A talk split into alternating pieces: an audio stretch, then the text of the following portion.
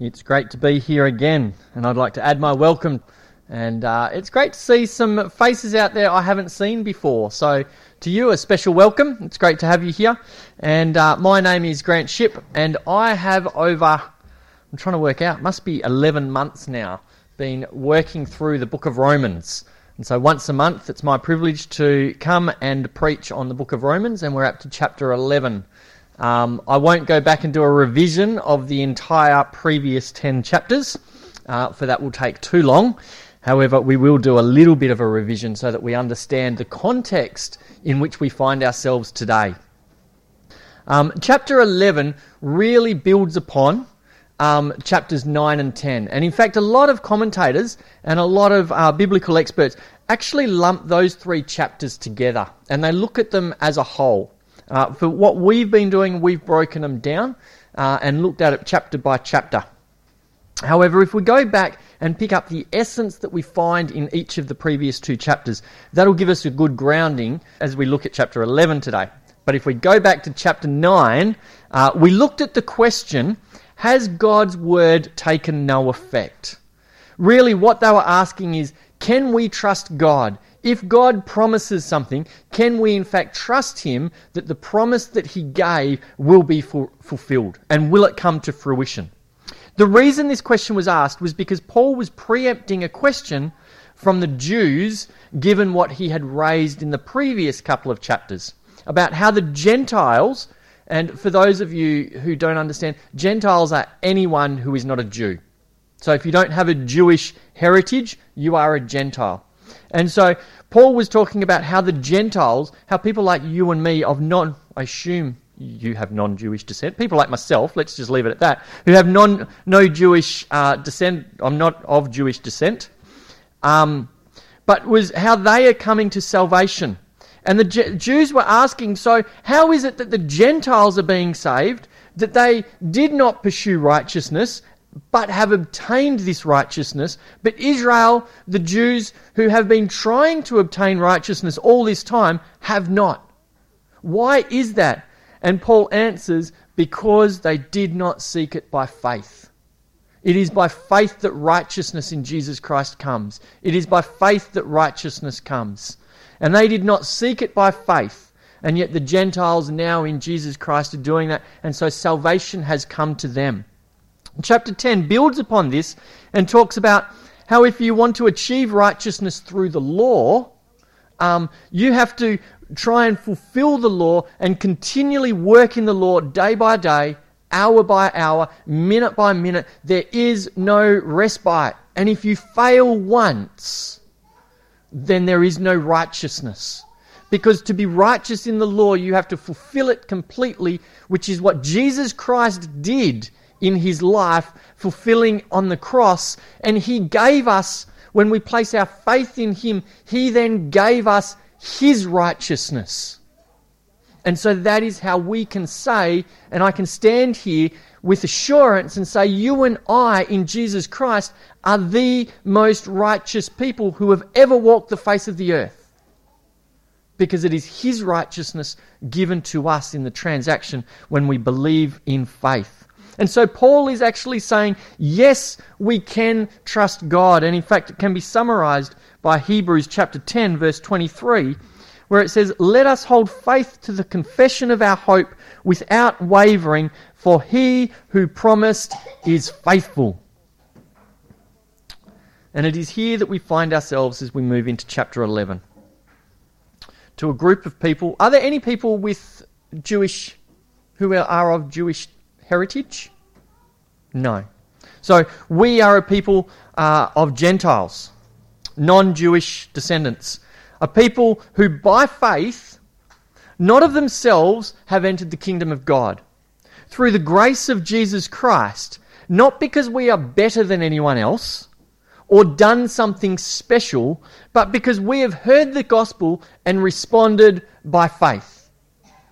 And because we have responded by faith, and believed unto righteousness and confessed our faith unto salvation, salvation has come to us. And it is imperative that we remember this as we move into chapter 11. That it is by faith, not because we're anything special. We're not better than anyone else. It is merely by faith that we have found salvation. And as we look at chapter 11, um, that will become exceedingly obvious why we need to remember that. But before we move into chapter 11, let's pray.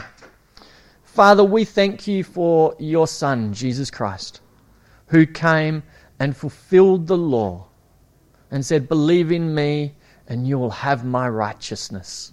Believe in me and you will have salvation. Believe in me and I will be with you and for you always. Father, it is with that truth that we stand. It is with that truth that we are thankful for the life of Jesus Christ. May the words that are spoken this day as we look at chapter 11 be words that bring peace and hope.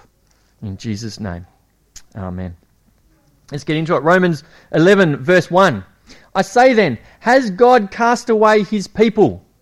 As we look at this, we need to understand here Paul is referring to the term his people as the Jewish nation, as the nation of Israel or as Jews.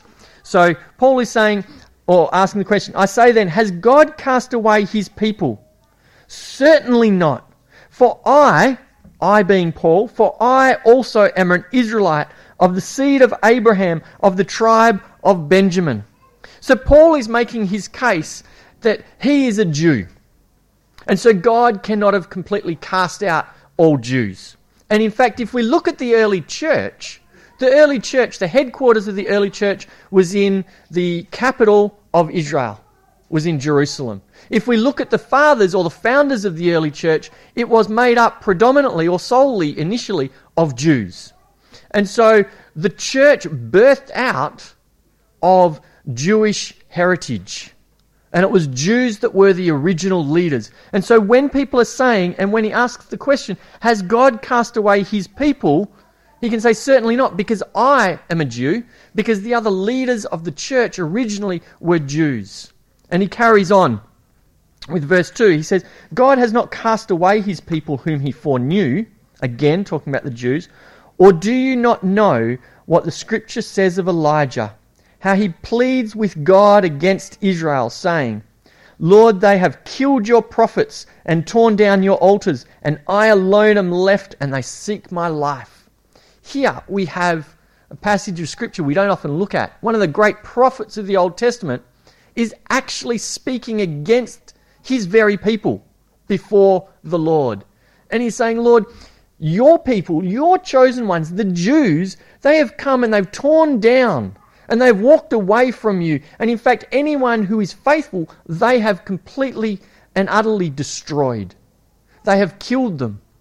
I come against am against them because they are against your people. They are against the faithful ones. And Elijah here comes out of fear and trembling because he knows if you read it in context, back looking at um, what he says, he's saying, I'm next. They're going to come for me. So come against your people. And yet, the very next verse says, But what does the divine response say? I love that. What does the divine response say? What does the one whom has greater wisdom than us say? What does the Lord say? What does he who we cannot comprehend fully say? This word divine, it's such a holistic, it is an elevate, it elevates God to a position above our comprehension and above our understanding. We can never understand completely what he is doing. But what does the divine response say to him? He says, I have reserved for myself 7,000 men who have not bowed the knee to Baal. He says, You do not know everything. He goes, I have a remnant. I have a people that I have saved, and they are still for me. You think that they, the Jews who have walked away from me, have destroyed everyone, and you're the only one left. You do not understand. There is a remnant that I have saved. And in actuality, from this, we get a theology of the remnant that there is always a faithful people. There is always a remnant of people who stay strong in the Lord. There is always a faithful people. Doesn't matter how bad things look and how it looks like everyone has walked away and everyone has forgotten. There is always the remnant. There is always a people who are there. Uh, a people who are responding to Yahweh. a people who are faithful. And he says, the divine response is, You do not understand completely because I have a remnant. And in the same way, Paul is saying it is true in, in his day, it is true today that there is a remnant. It looks like the gospel is going out to the Gentile nations and the Jews have been forgotten, but there are a faithful remnant of Jews who believe according to grace. There are a remnant like Paul himself, which is why he made the point about himself earlier, being of Jewish heritage and understand grace and salvation have come upon them. And you can almost hear Paul saying, and if that was all, if it was just a remnant, you know, if God had cast off everyone else and if it was just a remnant that remained faithful, that God's promises were flowing to, then that would be enough. God would still be faithful, for his promises would not have been broken because it was always by faith that the promises were to be received. And so, if it was only a remnant of Jews that remained, that would still mean that God was faithful. But as we'll see, it's not the big entire story. And if we continue to move forward in um, we look at it, verse 5, it says, So then at this present time there is a remnant according to the election of grace. And if by grace, then it is no longer of works. Otherwise, grace is no longer grace, but it is of works. It is no longer grace, otherwise, work is no longer gra- work. We have explored that. Paul has expounded the concept and the differentiation of works versus grace up to now. And in that one verse, it absolutely and utterly destroys the concept of mixing the covenants. We cannot mix the covenants because the covenant of works, of doing it yourself, cannot be mixed here with grace, because if it is, it is not grace. And if works is mixed with grace, and it's part grace, then it's not works. And so you cannot mix the covenants here. And Paul is making it very clear it is by grace, and it is under the covenant of grace that we stand. And it is under the covenant of grace. And Romans is all about exploring and expounding that covenant. Verse 7 What then? Israel has not obtained what it seeks, but the elect have obtained it, and the rest were blinded. Just as it was written, God has given them a spirit of stupor, eyes that they should not see, and ears that they should not hear to this very day. Again, talking about the Israelites. And David said in Psalms, Let their table become a snare and a trap, a stumbling block and a recompense to them. Let their eyes be darkened so that they do not see, and bow down their back always. Verse 11 I say then, have they stumbled that they should fall? Have they stumbled that they should fall? The question that Paul is asking here is the Jews. Have they turned away from God one too many times? And has God cast them away? Has God, is God done with them? And it's an important question for us today. You know, unless you're perfect like me, no, sorry, um, unless you're perfect, you know, and you stumble, how many times can you stumble before God casts you away? So it is a very personal question, isn't it, that Paul is asking. Have they stumbled one too many times that they should fall? Has God, in fact, completely cast them away? Have they gone too far? They rejected their Saviour. Has God finally, once and for all, cast out the Jewish people? Has He finished with them? That's the question, other than the faithful few, other than the remnant. Has God once and for all done away with them? Even the Old, Old Testament passages that Paul refers to looks as though that's what it's saying. That they're a stumbling block, that they've been cast away. And we'll come back to them in a minute. In fact, many through the church age have actually come to this conclusion and believe that this statement is in fact true. Many throughout the church age have believed that God has cast the Jews away and has done with them, away with them. And it has its name. Uh, there's many different names of that theology, but the main name is replacement theology. And replacement theology is a theology that, in fact, says the Jews have rejected their Messiah, and so God has once and for all rejected them. And he has turned his attention away from them being his people to the church now being his people. And the church replaces Israel. So wherever you see Israel in the Bible, now read the church. In fact, it goes on, this replacement theology actually says wherever in Scripture you see Israel being mentioned and the promises to Israel, those promises, because God has rejected Israel, those promises now flow to the church. And so wherever you see promises to Israel, they now go to the church. But wherever you see judgment to come upon Israel because of unfaithful actions, well, those judgments stay with. It's a nice, nice theology, isn't it? Those judgments can stay there, but we'll take their blessings. That, that is effectively what replacement theology is.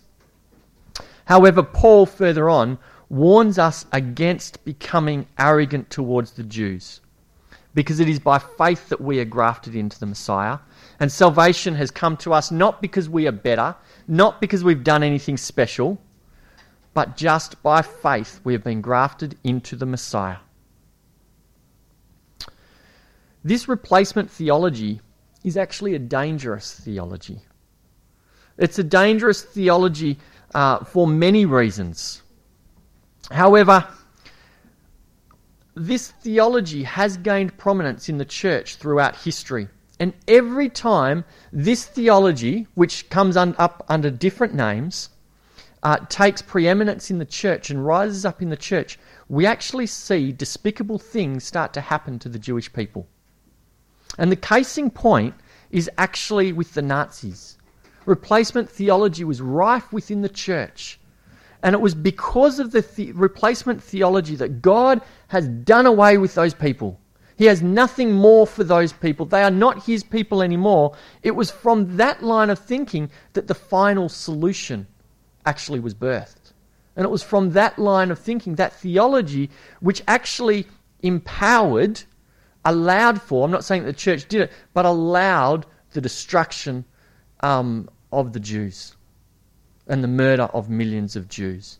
It is a very dangerous theology because if we in the church are not and do not stand up for the Jewish people, then who will?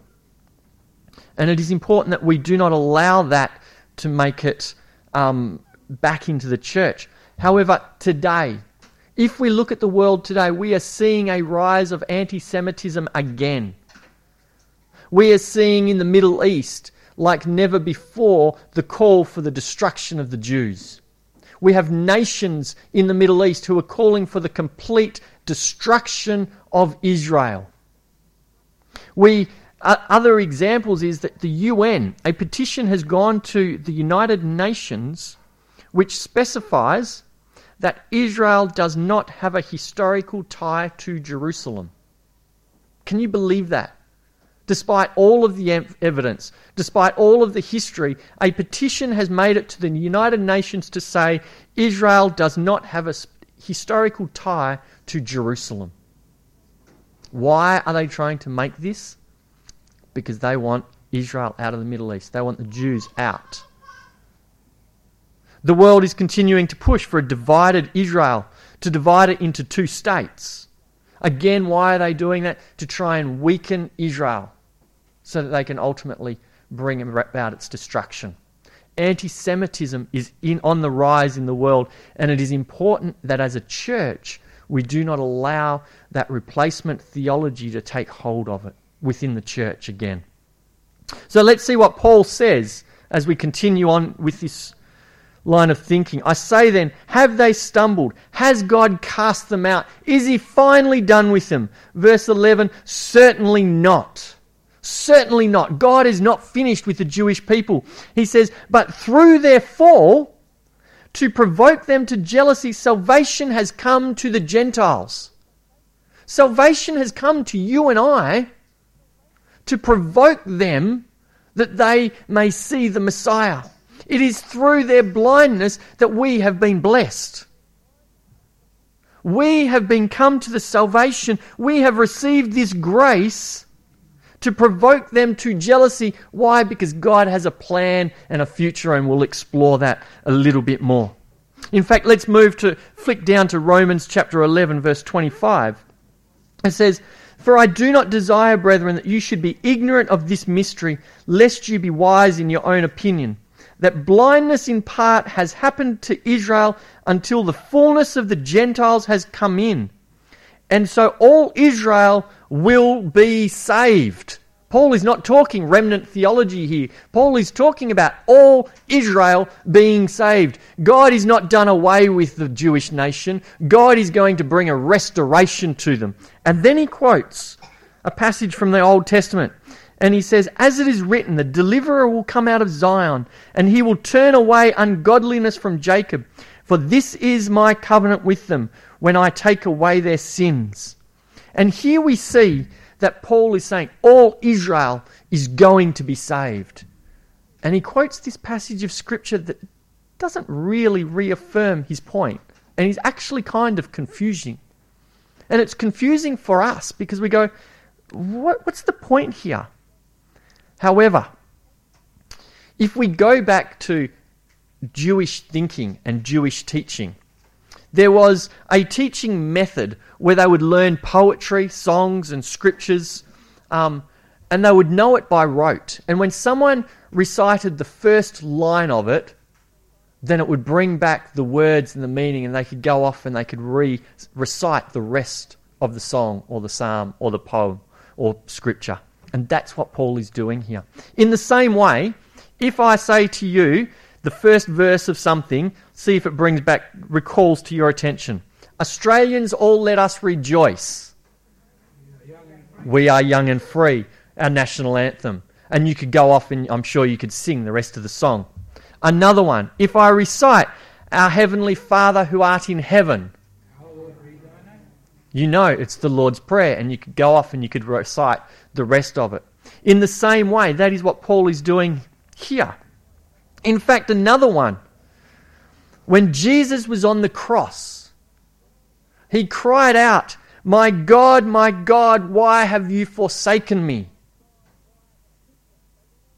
In doing so, he is actually reciting the first line of Psalm 22. And in doing so, when he does that, and we'll look at Psalm 22 just quickly because this is an important concept. Psalm 22. In doing so, Jesus is bringing to mind those who were there. Jesus is bringing to mind those who will later recall. Jesus is bringing mind to those who will read the scripture, this psalm, Psalm 22. And why is that psalm important? Because when those who heard it when the people recalled it, that that is what he cried out, My God, my God, why have you forsaken me? It would recall Psalm 22. And that's a psalm that points to the coming Messiah. It was a prophetic psalm. And in fact, for time, we'll just look at four verses. So, Psalm 22, verse 14 through to 18, it says, I am poured out like water, and all my bones are out of joint. My heart is like wax, it has melted within me. My strength is dried up like a potsherd, and my tongue clings to my jaws. You have brought me to the dust of death, for dogs have surrounded me. The congregation of the wicked has enclosed me. They pierced my hands and my feet, and I counted all my bones. They look and stare at me. They divide my garments among them, and my clothing they cast lots. What Jesus is doing by reciting is he's putting himself into Psalm 22. And he's actually saying, Go back and recall Psalm 22, for I am he, I am the one with whom that psalm was prophesying about.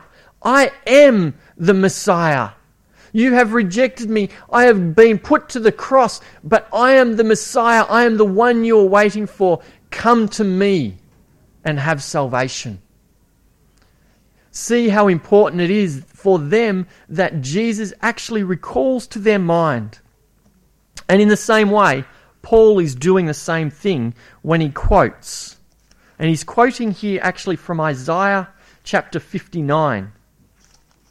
And in fact, it's important to remember that the verses and chapters were actually put in later. The verses and chapters in the Bible were put in around the time of the printing press. So they're not necessarily inspired and, and they're good and they're helpful. However, sometimes they kind of distract us from what's going on. Because what Paul quotes really links better with, with Isaiah 60. And what he is calling to mind again is he's quoting the beginning of what we would call Isaiah 60. And the reason he's calling that to mind is, and we'll read just a portion of it. It says, Isaiah 60, verse 1 Arise, shine, for your light has come, and the glory of the Lord has risen upon you. Risen upon who? The nation of Israel risen upon the Jewish people. Arise and shine, for the Lord has come, and the glory of the Lord has risen upon you. For behold, the darkness shall cover the earth, and deep darkness the people. This actually, and I won't give the reasons or the justification, and you'll just have to believe me due to time. This is actually linking it with the day of the Lord. This is actually linking it with the last days. This is a future event for us. Okay, and we can go back and you can read Isaiah 11 again, which also paints a picture of what it's going to be like in the last days. So there's this deep darkness over the people. But the Lord will arise over you, who? The Jewish people, and his glory will be seen upon you. The Gentiles will come to your light, and the kings to your bright to the brightness of your rising. Lift up your eyes all around and see they all gather together, they come to you. Your sons shall come from afar, and your daughters shall be nursed at your side. He's saying the light is going to be over the nation of Israel, and Jews from all over the world will flood back to it.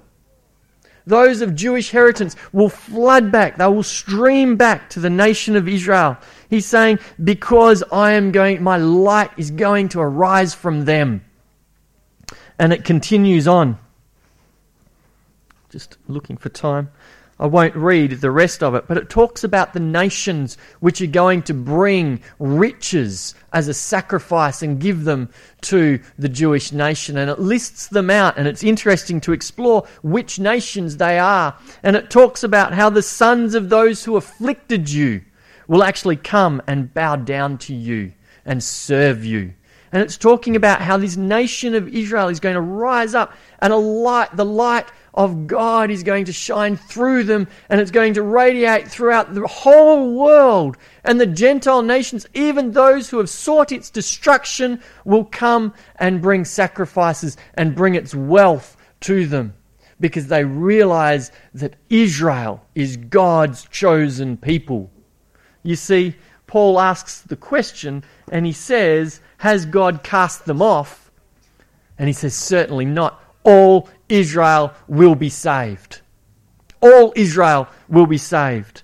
And even up in Romans 11, verses 9 and 10, where he quotes some other Old Testament passages where it looks like God has cast them away. If, again, if you read them in context and go back and read it, it's followed by a promise. But restoration will come in fullness. Can we trust our God to fulfill his promises? Absolutely, we can. God has promised these things to the Jewish nation, and it will be blow your mind. And in fact, Paul even challenges us to try and imagine what it will look like when the Jewish nation is restored. And it's almost, we can't. It is that good. And I want to leave us with one thing. I'm, I'm cutting it short. We're not even looking at the olive tree. We're not looking at how we've been grafted in, how we were once wild olive tree, trees, but God, through His goodness, has grafted us in. But I want to look at Romans 11, verse 15, and I want to leave us with this. For if they're being cast away, they're being the Jewish nation, for if they're being cast away is the reconciling of the world, what will their acceptance be but life from the dead? You see, the Jewish nations, because they were cast, the Jewish nation, when they were cast away, it brought salvation to the Gentiles. God used that so that salvation could flood the entire world, so that you and I could sit here and worship Him. And if their casting away brought life to us, gave us salvation, what He's saying will their acceptance of their Messiah be? But life from the dead life from the dead. This speaks of such abundance, absolute fullness of life, life real and genuine, a life active and vigorous, a life blessed, such blessing as has not been seen before. If you were so blessed in their turning away, Paul is saying, imagine if you can and you cannot what the blessing will be when the Jewish people turn to their Messiah and when his light shines from them and through them. He says the glory, the abundance, the blessing, the grace, the goodness. Hallelujah. Hallelujah when they turn. What a glorious day that will be. Rejoice and long to see it. And there's an encouragement in this for us. He's saying, don't be arrogant about your prideful standing because you've been grafted in, they've been cast out, because God is going to bring them in. And when God brings them in, such blessing will flood the earth. And in so, there's an encouragement for us to pray for the Jewish people. There's an encouragement that their eyes will be opened and that they will soon call out for their Messiah. And it's starting to happen. We're starting to see the trickle of Jewish people, people of Jewish heritage, come to a faith. Pray that that trickle will turn into a steady stream, and that steady stream will turn into a flood, and that flood will be a blessing for all the earth. Pray for redemption for the nation of Israel, for their sake, for your sake, for the sake of the entire world. For when they turn to their Messiah, the promise is that the Messiah himself, the Saviour, will come and rule on the throne of David in Jerusalem, and all the world will be blessed. Pray and pray evermore as the day is coming for the Jewish people, that they will return to their Messiah. Between now and then, there will be much suffering for them and for Christians, but continue to pray so that the blessing that God wants to lavish upon the world, upon His people, upon you, may come to fruition. For if their being cast away is the reconciling of the world, what will their acceptance be but life from the dead? Let us pray. Father, we thank you that you are a faithful God. We thank you that you are a God that when you promise, we can 100% have assurance that that promise will come to fruition. Father, we pray right now for, for the nation of Israel. We pray right now for Jewish people. Father, that their blindness will fall away, that their eyes will be opened to you, to their Messiah, to the one that was pierced through his hands and feet on a cross, but the one who rose again, and the one who lives today, and the one that wants to come and give blessing to his people, the Jews. May they return to you and so be blessed. But Lord, we know also that between now and then, that you will continue to be with us and we will see your glory. We will see the fulfillment of your promises, which will give us hope and encouragement. Hallelujah. Thank you, Jesus. Amen.